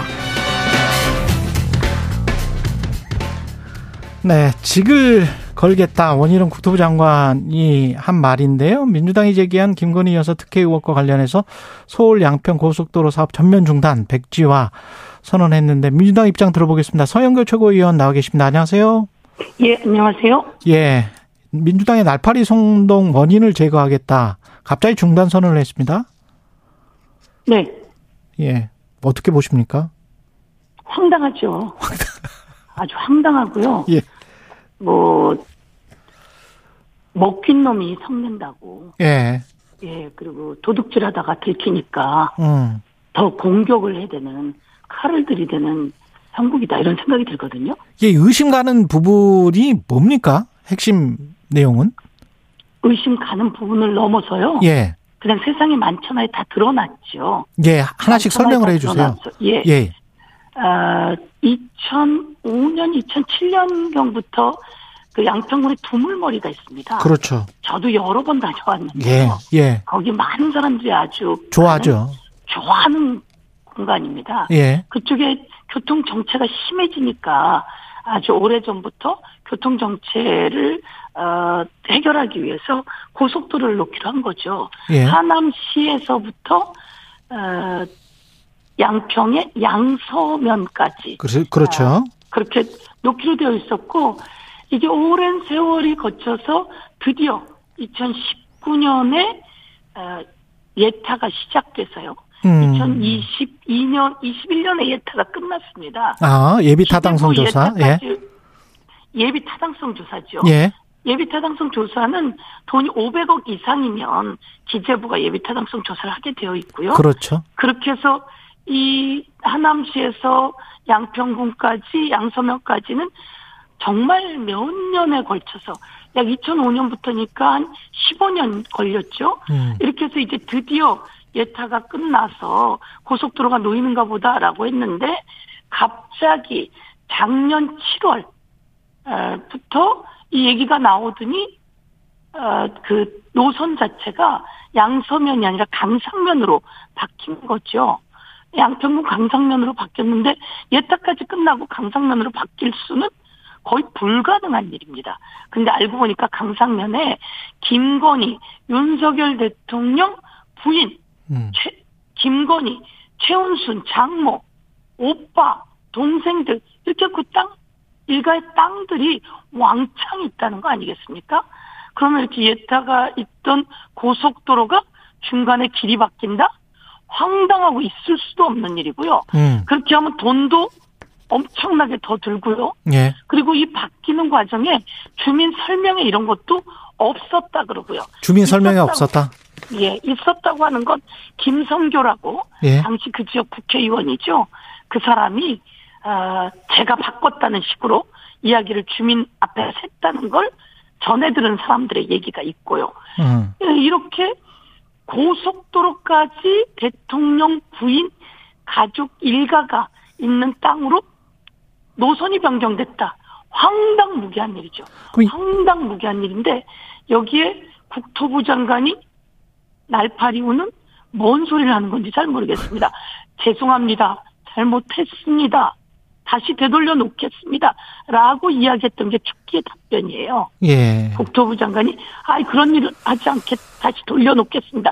이렇게 해놓고 갑자기 바뀌어가지고 전면 백지화하겠다. 이런 식으로 얘기를 하니까 전면 백지화할 수 있는 권한이 국토부 장관에게 있는지는 모르겠는데요. 예. 그런 권한이 있을 수도 없고요. 예. 아, 전체적으로 황당하고 책임지고 어, 그 이 부분에 대해서 국민께 사과하고 그리고 책임질 일이다 이렇게 말씀드리겠습니다. 근데 그 지금 반론 차원에서 제가 여쭤볼게요. 네. 거기 그 강상면에 김건희 일가의 땅이 있다라는 거를 양평에 누가 알았다거나 또는 국토부가 네. 알아서 변경을 했다라는 정확한 어떤 증거나 뭐 이런 거는 아직 없잖아요. 그죠? 어, 중요한 거는요. 예. 양평군에 어, 김건희 여사 일가 예. 땅이 왕창 있다라고 하는 것은요. 예. 대한민국이 떠들썩했던 사연입니다. 그 공흥지구 때문에. 예. 공흥지구 때문에 떠들썩했고요. 예. 그리고 어, 이 땅이 있었다라고 하는 거는요. 예.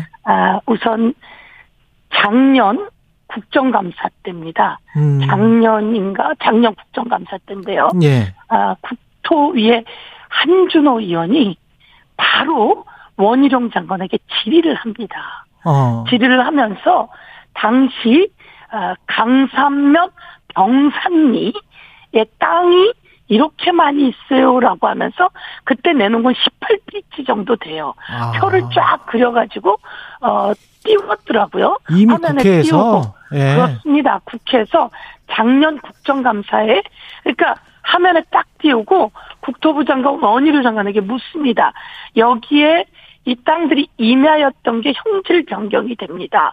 대지도 있고 이렇게 땅이 많은데 이게 갑자기 땅값이 왕창 뛰었습니다.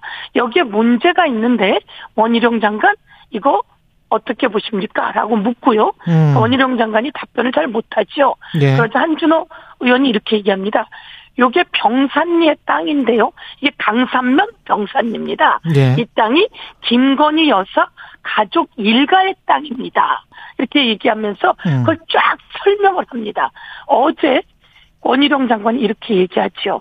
내가 이것을 조금이라도 알았으면 내가 장관직을 걸겠다. 정치 생명을 걸겠다. 어제 그렇게 얘기를 했어요.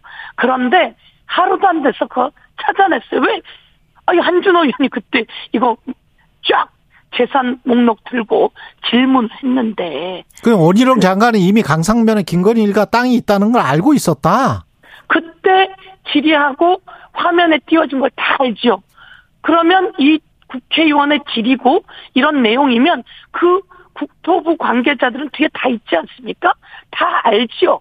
내용 알고요. 그리고 원희룡 장관은 당시에 정책 관련한 대통령 후보 시절에 캠프에 있었고 정책 아마 본부장인가 했을 겁니다. 예, 예, 예. 그래서 웬만한 내용들은 주요 인물로 이슈가 되는 것들은 알고 있지 않을 수가 없고요.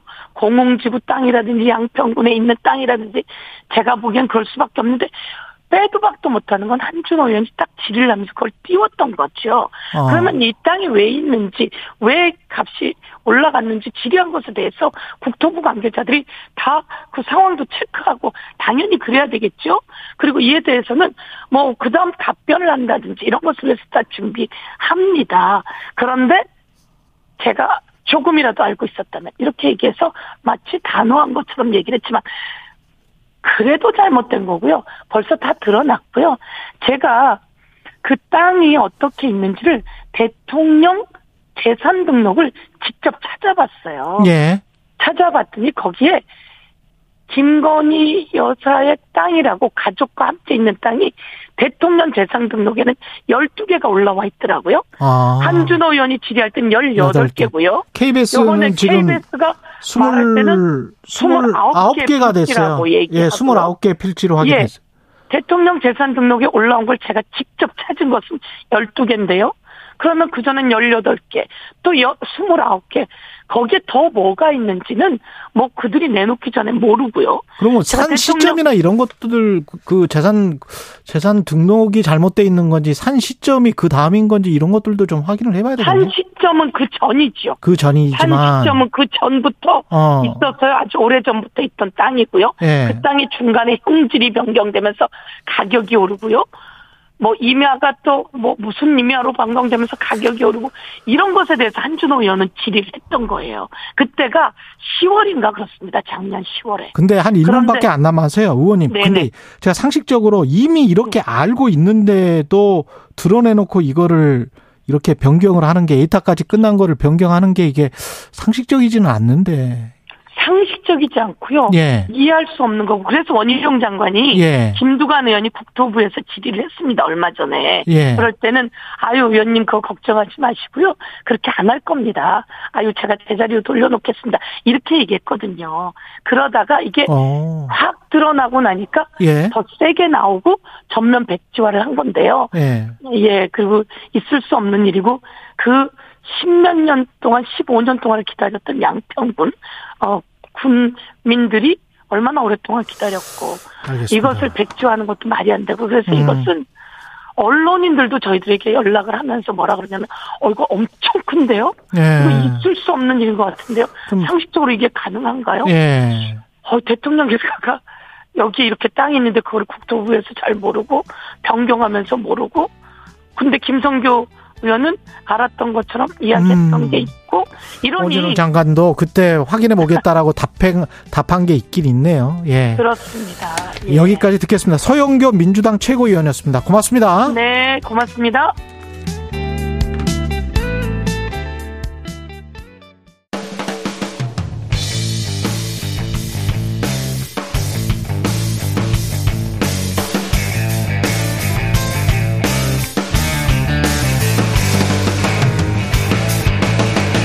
최경영의 최강 시사.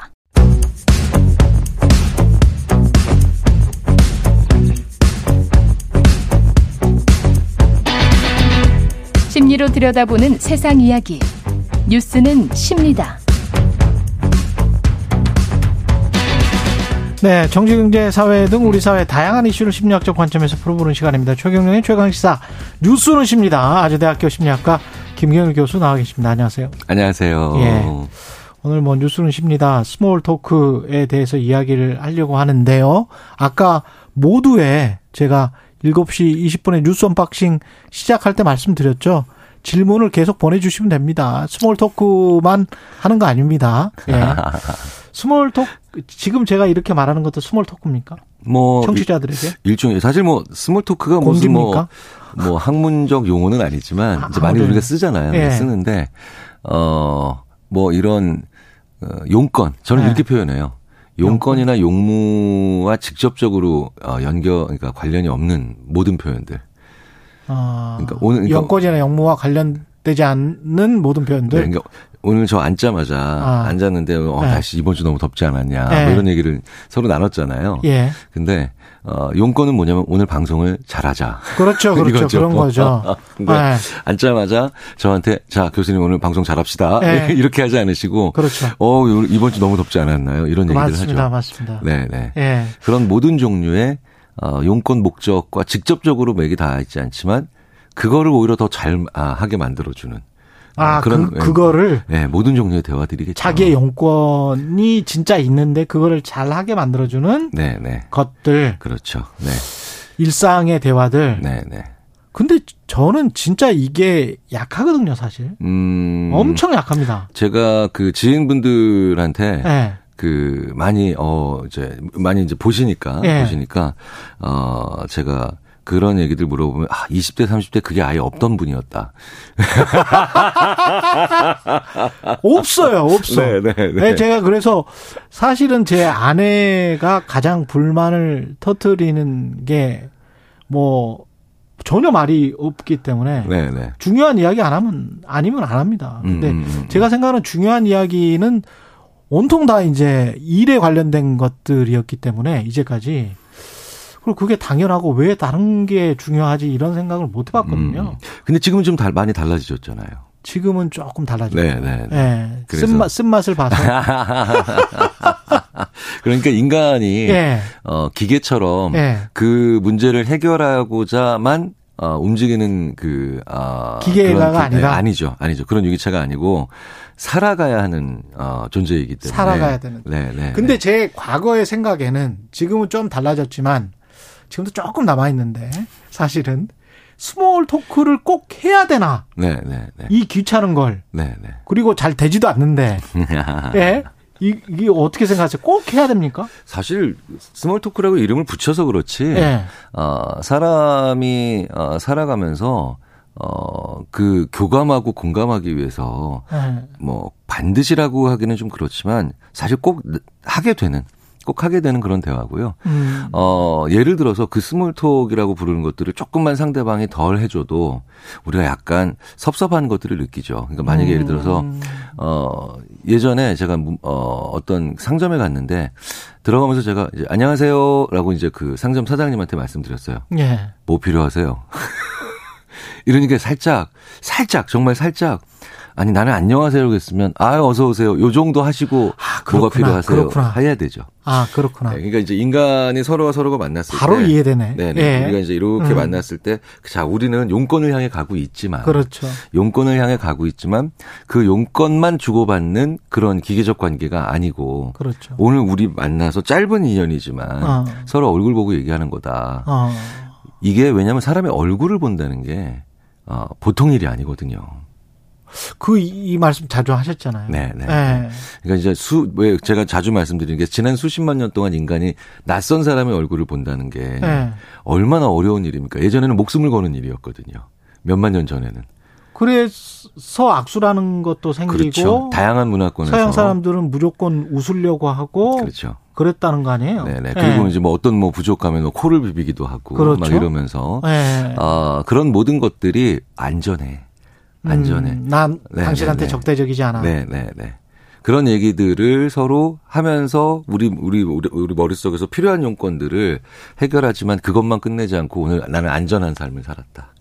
네. 위협적이지 않는 사람을 만났다라는 그, 그런 걸 만들고 싶어 하는 거죠. 그래서 아, 그래서 그런 건가요? 그러면 서양 사람들은 잘 웃고 스몰 토크 음, 음, 잘하고 이런 것들이 본인들이 웃지 않으면 약간 좀 무섭게 생겼다거나 또는 우리처럼 농경사회의 어떤 뭐 공동체 의식이 굉장히 발달해서 우리는 굳이 스몰 토크를 할 필요가 없는 사회였다거나 그래서 저, 저처럼 스몰 토크를 못 한다거나 뭐 이런 어떤 인종적인 민족적인 뭐 이런 게 있습니까? 문화적인 게? 뭐, 뭐 논문을 쓰셔도 될 정도로 지금 아주 잘 예, 정확하게 아, 그래요? 네, 네. 그런 아, 측면이 굉장히 강하죠. 그렇습니까? 네. 어 근데 요걸 그래서 조금 더 역으로 바꿔 보자면 예. 그런 공동체적 사고가 음. 나만 가지고 있을 때 그러면 내가 스몰 토크를 덜 하는 거예요. 아, 나, 네, 나는, 네, 네, 네. 나는, 그렇군요. 나는 그 사람을 무조건 공동체라고 생각하니까. 네, 네, 네. 알아주십시오. 네, 우리, 예. 하나. 예. 이러면. 집에 계시는 분 알아주십시오. 네, 네, 저는 네. 공동체라고 무조건 생각합니다. 네, 네. 예. 그래서 예. 조금 그, 그런 스몰 토크가 적은 분들을 위해서 약간의 이제 변명이나 아니면 편을 들어드린다면. 예. 우리가 같은 편이야. 알잖아. 이런 어, 생각을. 원래부터 그러니까. 네, 할 네, 필요가 네. 없는 거군요. 네. 그러니까 좀 덜 하게 되는 거죠. 네. 그렇구나. 근데 서양은 이제 그게 아니니까. 예. 서로 저도 처음에 아니 이 사람이 나한테 왜 이렇게 쓸데없이 어 요즘 어떻게 잘 지내고 있느냐, 뭐 날씨는 어떠냐, 그 다음에 뭐 이 도시에 그렇죠. 초마버서 뭐 불편한 거 없느냐, 예. 자기가 해결해 줄 것도 아니면서. 그렇죠. 근데 물어보나 했더니 어 서양 문화는 아무래도 조금 더 어. 그 개별 개인이 파편화되어 있으니까 개인주의가 네, 발달해서 그렇죠. 그러니까 조금 더 그걸 서로 맞춰보고 시작해야 되는 것들이 당연하죠. 음, 네. 그렇군요. 하지만 우리나라 우리 사회도 이제 상당히 그렇게 됐지. 네, 네, 사실은 있죠. 그렇게 돼 있죠. 우리 공동체라고 뭐 아파트 바로 옆에 사는 분 잘 알지도 못하고 그렇죠, 그렇죠. 네. 네, 네. 서로 간에 그냥 얼굴 한번 음? 보고 이렇게 딱딱하게 그냥 지나가는 음, 경우 많, 많거든요. 그래서 저도 옆집에 사시는 분이랑 네. 어, 한 십 년 전에 어떻게 친해졌냐면 한 몇 년 동안 그래서 되게 서먹했죠. 음. 스몰 토크 주제가 없는 거예요. 예. 그런데 이제 그 한 십 년 전에 눈이 많이 온 날 예. 이제 서로 눈을 치우는 거죠. 이제 저는 어. 이제 아파트에 살지 않기 때문에 이제 예. 눈을 좀 치워야 되거든요. 집 앞에 있는 눈을 예. 치우는데 이제 그분이 어렸을 때 눈싸움 할 때는 참 눈이 오는 게 좋았는데 어. 그랬더니 제가 제가 아유 그렇죠. 근데 저는 군대에서 눈 치울 때가 갑자기 싫어지더라고요. 그랬더니 갑자기 어느 부대를 나왔냐. 아 그렇지 그렇죠. 우리 때는 몇 개월이었는데 예. 이러면서 이제 아, 아 만나면 이제 반갑게 인사하고 뭐 어렵게 생기면 네, 서로 이제 주고받을 거네요? 수 있는. 예. 근데 되게 중요한 건 그분도 그래서. 저한테 저도 그 옆집에 사시는 분한테 네. 어 이사 가기 싫다고 어. 이웃이 있으니까 이웃이 있으니까 그러면서 네네. 공동체가 형성이 되는 거네. 그렇죠, 그렇죠. 네. 그러네. 그러니까 결국은 우리 동네 좋은 동네 살고 싶다라고 하지만 좋은 동네라는 것 중에 하나가 나랑 어 이렇게 가까운 이웃이 있다라는 거잖아요. 그러니까 그게 기능적으로 보면 오히려 더 돌아가는 것 같지만. 어, 더 좋은, 어, 더 좋은 목표를 달성하는 경우가 되는 거죠. 그렇게 생각을 해보니까 우리가 남탓만 하면서 왜 우리 마을에는, 우리 아파트 단지에는 공동체가 없어. 이렇게 음, 음, 말하는 게 아니고 본인들이 공동체를 형성하려고 하는 노력 자체가 없었던 네, 거네요. 네, 네. 저를 포함해서 마찬가지인 것 같습니다. 네. 그래서 이제 음. 그 사람을 주위로 모임이나 뭐 모임까지는 아니더라도 사람들이 잘 뭐 그렇게까지 막 패거리나 아니면 막 그냥 막 뭐 이렇게 아주 까는 그런 것도 아니고 네. 그냥 좋은 적당히 괜찮은 그렇죠. 관계를 가지고 있는 그런 사람들을 보면 네. 자기만의 색깔이 있어요. 그 스몰 토크에. 어. 네. 그러니까 뭐 어떤 분은 뭐 식사를 위주로 이렇게 물어보신다든가 날씨를 위주로 물어보신다든가 네. 뭐 아니면은 뭐 애완동물 뭐 여러 가지 자기만의 몇 가지의 레파토리가 있어요. 음. 레파토리. 그거 이제 뭐 그냥 갑자기 앉아가지고 그런 말이 되는 게 아니거든요. 그렇죠. 네네. 근데 김팔, 김팔룡님이 스몰 토크가 수다인가요? 이렇게 음. 질문하신 게 있고요. 그다음에 조혜숙님은 표현하지 않은 마음은 읽기가 힘들어요. 최경윤 기자님 부인분께 스몰 토크 많이 해주세요. 예, 알겠습니다. 조혜숙님, 알겠습니다. 예, 명심하겠습니다. 스몰 토크가 수다입니까? 어 네. 물론 수다도 스몰 토크, 스몰 토크도 수다도 상당히 겹치는 부분이 있겠죠. 예. 어, 그런데 말을 제가 봤을 때는 그냥 말을 많이 하고 오늘 좀 이렇게 좀 편하게 얘기하는 것 자체가 목적인 경우는 수다라고 음. 좀 보는 것 같고. 예. 그 다음에 어, 스몰 토크는 어쨌든 분명히 이 대화의 지향점은 있는데 음. 어, 잠시 그거를 옆에 두고. 그 다음에 하는 마중물 같은 대화를 얘기하겠죠. 아. 뭐 그게 그렇게 구분의 의미가 있는지는 모르겠지만. 그렇죠. 근데 되게 재밌는 건 굉장히 중요한 건 이거 작정하고 그 언어를 연구하는 저희 인지심리학자들이 음. 진짜 여기 녹음기 채워놓고 정말 여자들이, 여자분들이 더 수다를 많이 하는가. 음. 어, 그, 남자. 이렇게 측정을 했는데. 예. 음, 하루에 말하는 양은 여, 여, 여성이랑 남성이랑 큰 차이가 없고요. 아, 그래요? 네. 근데 되게 재밌는 건 남성은 이렇게 하루에 있을 때, 어, 내가 목적이나 목표나 원하는 바가 있을 때 갑자기 말을 확 빈도수를 아. 높이다가 그게 이제 다 충족이 되거나 없어지면 갑자기 말을 안 합니다. 평균적으로 남성들은. 그렇군요. 예, 근데 상대적으로 네. 여성들은 하루에도 오전 열 시에도 요 정도 말을 하고 오후 네 시에도 요 정도 말을 하고 이렇게. 그렇군요. 그게 잘 배분돼 있죠. 아, 그렇구나. 네. 근데 남성이 오십 대 정도 되면 이제 그걸 이제 좀 쫓아갑니다. 아, 그렇군요. 예. 네. 네. 아직도 쫓아가기 힘든 나는 뭔가. 구팔구일 님, 전 또 스몰 토크 안 좋아하는데 친한 이들에겐 적당히 대화해도 편하고 안 친하면 일부러 말을 시키고 쓸데없는 말을 해서 저 스스로도 왜 그럴까 했는데 이해가 됩니다. 이렇게 말씀을 해 주셨고요. 근데 스몰 토크라는 명분으로 옆에 잘 모르는 사람이 접근을 해서 어떤 사생활과 관련된 질문을 한달지 뭐 이런 것들 이런 것들은 좀 구분돼야 될 것 같거든요. 그 제가 네. 그 정신 건강에 되게 좋고 사람 간의 애착을 만들어내는 것으로 굉장히 많이 추천드리는 게 장난이에요. 음. 장난. 근데 이렇게 말씀드리면 아 이번에도 또 특히 남자분들이 예. 어 그런구나라고 고개 끄덕이는 다음에 다음 날 저한테 음. 어 전화하셔가지고 내가 김 교수 말 듣고 어제 집에 가서 장난쳤는데 네. 우리 와이프가 네. 장난치지 말라고. 나 이거 뭐냐고 막 항의하시는 분들 계세요. 네. 그럼 제가 이렇게 많이 말씀을 드리죠. 그 자기 기준으로 하면 장난이 아니라 희롱이라고. 아. 상대방 기준이나 상대방의 관점으로 얘기를 해줘야 스몰톡이죠. 스몰토크고 음. 이 얘기는 뭐냐면 장난이든 스몰토크든 뭐 이런 모든 것들 참 우리 인간관계에서 참 하게 되면 참 좋은 이런 연결고리들이 음. 될 수 있는 이런 말들이 내가 이렇게 내 머릿속으로만 이렇게 얘기하면 좋은 어, 마중물 대화가 되겠구나. 그건 내 기준이죠. 음, 상대방을 물끄러미 혹은 별뜻 없이 이렇게 지켜보거나 관찰하는 걸 우리가 잘 안 해요. 그걸 먼저 한 다음에 아, 해야죠. 그러니까 이분이 어떤 얘기들을 주로 또 조금 더 편하게 대화를 할까 이걸 네. 살피지를 않고. 아, 살펴라. 네네. 그러니까 자기만의 레파토리가 있긴 있지만 그게 만병통치약이 절대 아닌데 음. 앉자마자 고등학교 어디 나왔어요. 아. 이렇게 물어보면 그거 불쾌해하는 분들 계세요. 그렇죠, 그렇죠. 네. 앉자마자 결혼을 하셨나요? 어. 네, 라는 거 불편하시는 분 계신데 또 어떤 분들은 고등학교 얘기를 세상에서 제일 재밌어 하는 분들도 계시고 음. 그리고 어, 아이들 얘기하는 거 제일 좋아하는 분들 계시거든요. 그거 내 기준이 아니라 상대방 기준이잖아요. 상대방 기준으로? 네, 네, 네.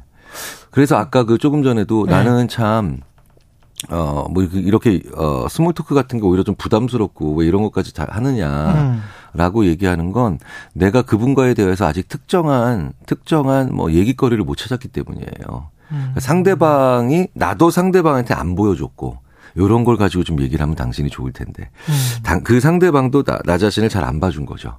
그러면 이게 참 어, 어, 힘든 예, 힘든 그런 대화가 될 수도 있죠. 아주 사소해 보이는 대화지만.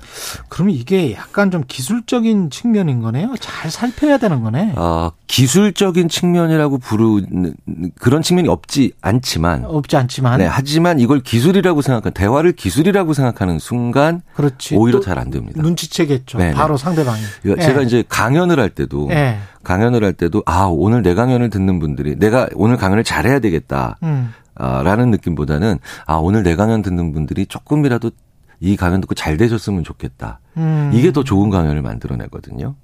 아, 잘 되셨으면 네. 좋겠다. 그러니까 이분이 오늘 나랑 어. 대화하는데 아, 나와의 대화 이 짧은 대화지만 오늘 좀 더 그래도 좀 더 기분도 좋아졌으면 좋겠다. 음. 아, 그다음에 오히려 뭐 이제 뭐 혹은 뭐 아, 이분이 오늘 좀 더 좀 의미 있는 시간을 가졌으면 좋겠다. 이게 상대방을 위한 마음이 있어야 궁극적으로 그 기술이라고 하는 것도 빛을 발하는 거지. 내가 오늘 이 사람 마음을 사로잡아야 되겠다. 내가 음. 오늘 이, 아, 이 사람한테 호감을 받아야 되겠다. 이런 생각, 나 중심의 생각을 가지면 대화들이 대부분 바닥이 혹은 미천이 금방 드러나요. 그러네요. 네네. 그렇게 스몰 토크를 남을 위하는 마음으로 잘 살피고 하면 그 다음에 본인이 진짜 어떤 뜻하지 않는 비즈니스가 있다고 하, 하더라도 그 사업 목적이 잘 이루어질 수가 있겠습니다. 자연스럽게. 그래서 왜 그 성공한 그 아주 크게 성공한 많은 그 사업가들이나 아니면 비즈니스맨들이 음. 상대방을 이기거나 상대방을 여기서부터 뭘 뺏으려고 하는 마음으로 절대 사업에 성공 못한다. 윈윈해야 된다. 그런데 그 윈이 뭐냐면 네, 앞에 윈은 상대방을 위한 윈은 그 사람도 오늘 잘 됐으면 좋겠다 이런 마음이고 네. 나를 위한 윈은 그런데 나도 그런데 나도 오늘 어, 내가 원하는 바를 좀 어, 풀었으면 좋겠다. 음. 이 두 개를 다 가지고 있어야 돼요. 그렇군요. 네, 네, 네, 네. 그렇군요. 상대방도 잘 됐으면 좋겠고 그리고 내 강연도 그래서 잘 됐으면 좋겠다. 네네. 그렇게 그 마음을 먹게 되면은 좋은 음. 어, 일이 하나 일어나는 게 뭐냐면 상대방의 반응이 눈에 들어옵니다. 그렇군요. 네네. 그러니까 둘 중에 하나만 둘 중에 하나만 가지고 있으면 계속해서 내가 보내는 메시지가 내가 하는 말들에 대한 상대방의 이 차, 아주 사소해 보이지만 중요한 그런 느낌들이 있잖아요. 예. 반응들이 눈에 잘 안 들어와요. 아, 오늘 네네. 많은 걸 배우네요. 그러니까 상호 소통해야 되고 인터랙티브 해야 되고 그런데 그 첫 번째는 내가 상대방에게 가야 되네. 그렇죠. 내 마음이. 네네. 그러면서 네네. 내 관심과 내가 먼저 살펴야 되고 그렇게 하면 자연스럽게 네네. 스몰 토크도 이루어지고 이른바 이제 레포라고 하는 그 관계 형성에도 아주 도움이 된다. 그렇죠. 그래서 아. 왜 훌륭한 지휘, 심지어는 전투에 나가는 있을 때 훌륭한 지휘관들은 예. 너도 죽지 말고 국가도 이기자. 국가를 아. 위해 희생하자가 아니라 꼭 이런 이런 지휘관들, 이런 지휘관들이 가장 그 병사들도 적게 잃고 너도 그다음에 죽지 시대를, 말고. 네, 그렇죠. 아. 그러니까 그렇구나. 패튼 같은 사람이 굉장히 전쟁광처럼 그려지지만 예. 거친 목소리로 얘기하죠. 세상에 나라 주 나라 위에 죽는 병사가 얼마나 제일 바본 줄 아냐? 죽지 마, 집에 가자고. 근데 전투에서는 음. 최선을 다하자. 그래서 양쪽의 접점을 찾는 거예요. 양쪽의 접점. 알렉산더 대왕이었나요? 왜 저 물을 마실 때 손으로 이렇게 좀 떠보고 아주 네, 신중하게 네, 네. 물을 마시는 막 그 목이 말라서 막 벌컥벌컥 마시는 사람들은 오히려 전쟁에서 제외하고 네, 그런 네. 것과 비슷한 그렇죠, 맥락이군요. 그렇죠. 먼저 좀 네, 사물도 잘 살펴야 되는 게 그게 네. 또 전쟁에서도 승리하는 길이네요. 네. 그리고 그런 메시지들을 네. 보면 항상 보면 그래서 접점을 찾아요. 나라 위해서 죽는 것보다 중요한 건 음. 어, 네가 살아서 돌아가는 거다라고 했더니 약간 반응이 좀 그래? 그럼 나라 위해서 죽는 건 바보 천치다. 하지만 승, 전투에선 승리하고 가야 돼. 이 양쪽에 다 있어야 돼. 이 말엔 좀 더 반응을 하네? 이게 사람과 사람 사이는 수위 조절이에요. 네. 진짜 아 다르고 어 다르다고 하잖아요. 음. 그 아와 어를 계속해서 보고 가는 게 아 그거 어떻게 다 생각하면서 대화를 하겠습니까? 세상에 습관처럼 무서운 게 없죠. 이게 음. 내면화되고 습관이 되면 어, 점점 점점 상대방의 대화에서 더 볼 수 있게 되고 더 나눌 수 있게 되고 되기 때문에 오히려 그게 더 편해지는 그걸로 가게 됩니다. 나이 먹어 간다는 게 나이 들어간다는 게 사실은 이 이걸 가지고 있어야 될 것 같아요. 음. 그러니까 자기 혼자 얘기하는 사람들 있죠. 예, 예. 심지어는 그런 사적인 자리에서도 자기 혼자 얘기하는 사람들. 아. 그러니까 이런 사람들이 결국은 그러니까 그걸 안 살피고 접점을 못 찾으니까 음. 가장 큰 문제가 어디서 생기는지 아십니까? 내가 이런 얘기를 할 때 구십 퍼센트 나 혼자 얘기하고 상대방은 다 들었어요. 사람이 마, 자기가 말하는 걸 이해하고 말하는 걸 기억하거든요. 그렇지. 그러니까 항상 아. 나는 이렇게 얘기했는데 니들은 왜 이거밖에 못해. 음. 이런 식의 일들이 항상 벌어지는 거죠. 왜냐하면 자기만 이야기했으니까. 그렇죠. 네. 그러니까 상대방도 얘기를 할 수 있는 게 결국 스몰 토크. 음. 상대방에게도 찬스를 주고 나도 가지고. 그러니까 이 스몰 토크라고 하는 걸 굳이 우리가 하는 이유는 자, 우리 수평적으로 말할 수 있는 이런 시간과 그다음에 길이와 권한을 우리 나눠 가지자. 근데 그게 가장 그 대화로 인해 그 이후에 나오는 용건에 대한 대화도 서로가 잘 공유하고 그다음에 동상이몽하지 않는 안전한 대화예요. 스몰 토크 중요한 거였구만요. 아, 신호롱 님이 알렉산더 대왕이 아니고 성경에 나오는 기드온이라고 말씀하셨어요. 아, 그, 그랬군요. 네. 서동열 님이 최강시사도 댓글과도 소통해야 한다는 것이라고 말씀을 하셨네요. 음. 맞습니다. 예. 네. 나채은 님이 남편, 이게 저 지금 질문이 굉장히 많이 들어와서 지금 한 오, 육 분 남은 거는 질문 이야기를 좀 하겠습니다. 음.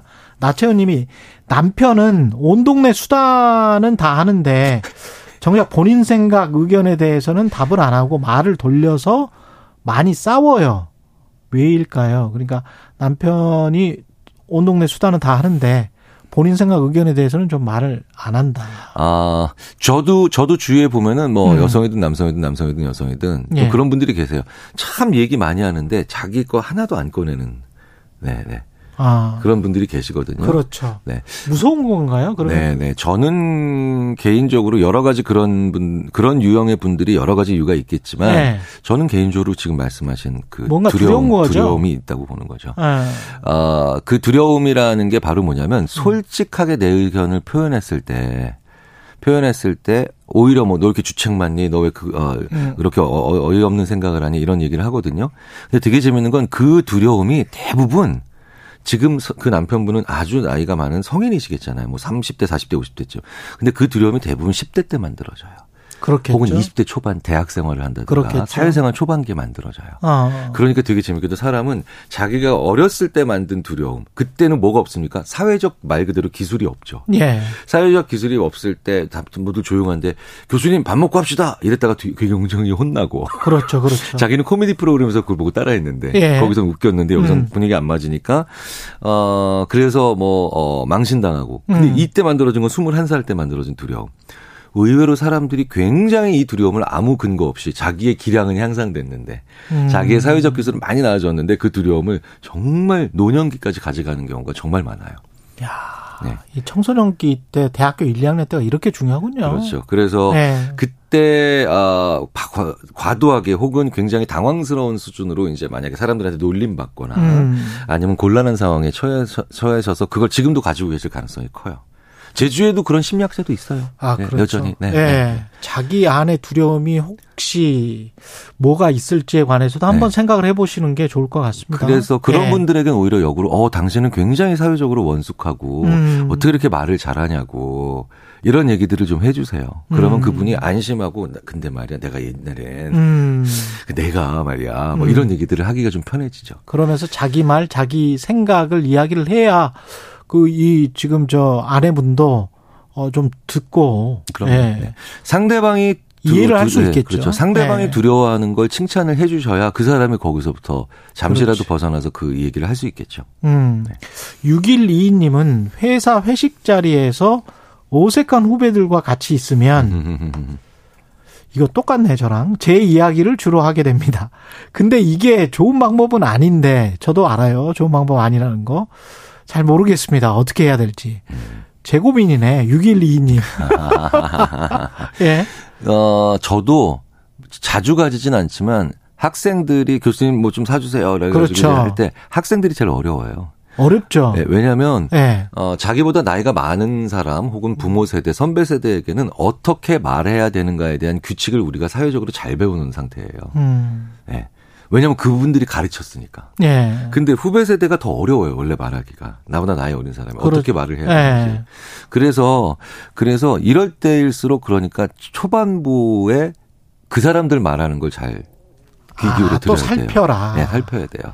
네네. 말하려고 하지 말고 일단 네네, 살펴라. 네네, 듣고 그 다음에 궁금해. 거기서 내가 어 그래 그런 게 있었어? 궁금해서 조금 더 말하게 해주셔야 돼요. 음, 조금 더 말하게 네네, 해줘라. 네네, 살펴라. 네네. 조금 더 말하게 해줘라. 그렇죠. 그러니까 굉장히 많은 대화들이 어디서부터 어그러지냐면 네. 이런 말을 해야 하면 되겠지. 이렇게 하면 좋겠지. 이렇게 자기 법칙, 자기 어, 그 관점으로 얘기하는 게 되게 그 그러네. 어, 뭔가 안 좋은 결과를 만들어내는 미리 판단하고 많은데. 가서 이야기를 하는 거예요. 그렇죠. 예. 그런데 내가 그나마 상대방에 대해서 알고 있는 건 나의 상사예요.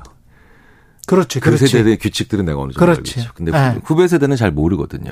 모르지. 네네네. 네. 그래서 제가 언젠가 한번 제 아이들 그 딸이 고등학교 다니는 막내 딸이 친구랑 대화하는 걸 뭐 도청까지는 아니고 그냥 슬쩍 이렇게 한번 들어봤는데 아, 저 세대에서는 저 순간에 말 끊으면 큰일 나는 거구나. 아. 이런 것들이 좀 보이더라고요.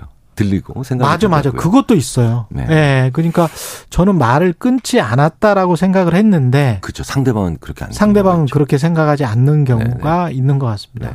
네. 어, 뭐 진행자분들도 가끔 그래서 댓글이 올라오잖아요. 네. 왜 출연자 말을, 말을 끊으시냐고. 근데 사실은 그게 제가 그 방송의 감 때문에 한 삼십 초나 일 분 정도가 너, 넘어가면 아 그때는 지루 지루할 것 같아서 말을 끊는 경우가 있습니다. 그래서 김민하 평론가의 말을 끊는 게 저는 방송적인 것 때문에 그런 것이지 제가 김민하 평론가와 어떤 적대적인 감정도 없습니다. 예, 네, 그걸 좀 잘 이해를 해주세요. 네, 예, 네, 방 방송쟁이로서 그냥 그런 거예요. 예. 네. 근데 정말 안 끊으시는 편이에요. 네, 최영혁 기자님. 예. 네, 정말 웬만하면 상대방의 말을 끝까지 음. 들으시는 편이죠. 그런 네, 네. 편인데요. 네. 네. 그 다른 생각 때문에 그렇습니다. 방송적인 이유 때문에 그렇습니다. 아이고, 이거 아무런 어떤 편견 없어요. 예. 예. 너무 길어지면 지루할까 봐 그런 겁니다. 네. 예. 여기까지 해야 되겠습니다. 네. 이 스몰 토크라고 더 리얼 그룹에 그 어, 노래가 있는데. 그 스웨덴. 예, 그, 예. 제가 뭐, 정말 좋아하는. 예. 거기에 이런 가사가 있더라고요. 그 Talking does not always mean you are thinking. 이, 이 사람들 철학적인 것 같아요. 네, 네. 예. 근데 가사들 정말 의미 있는 가사들 많죠. 예. 한번 들어보십시오.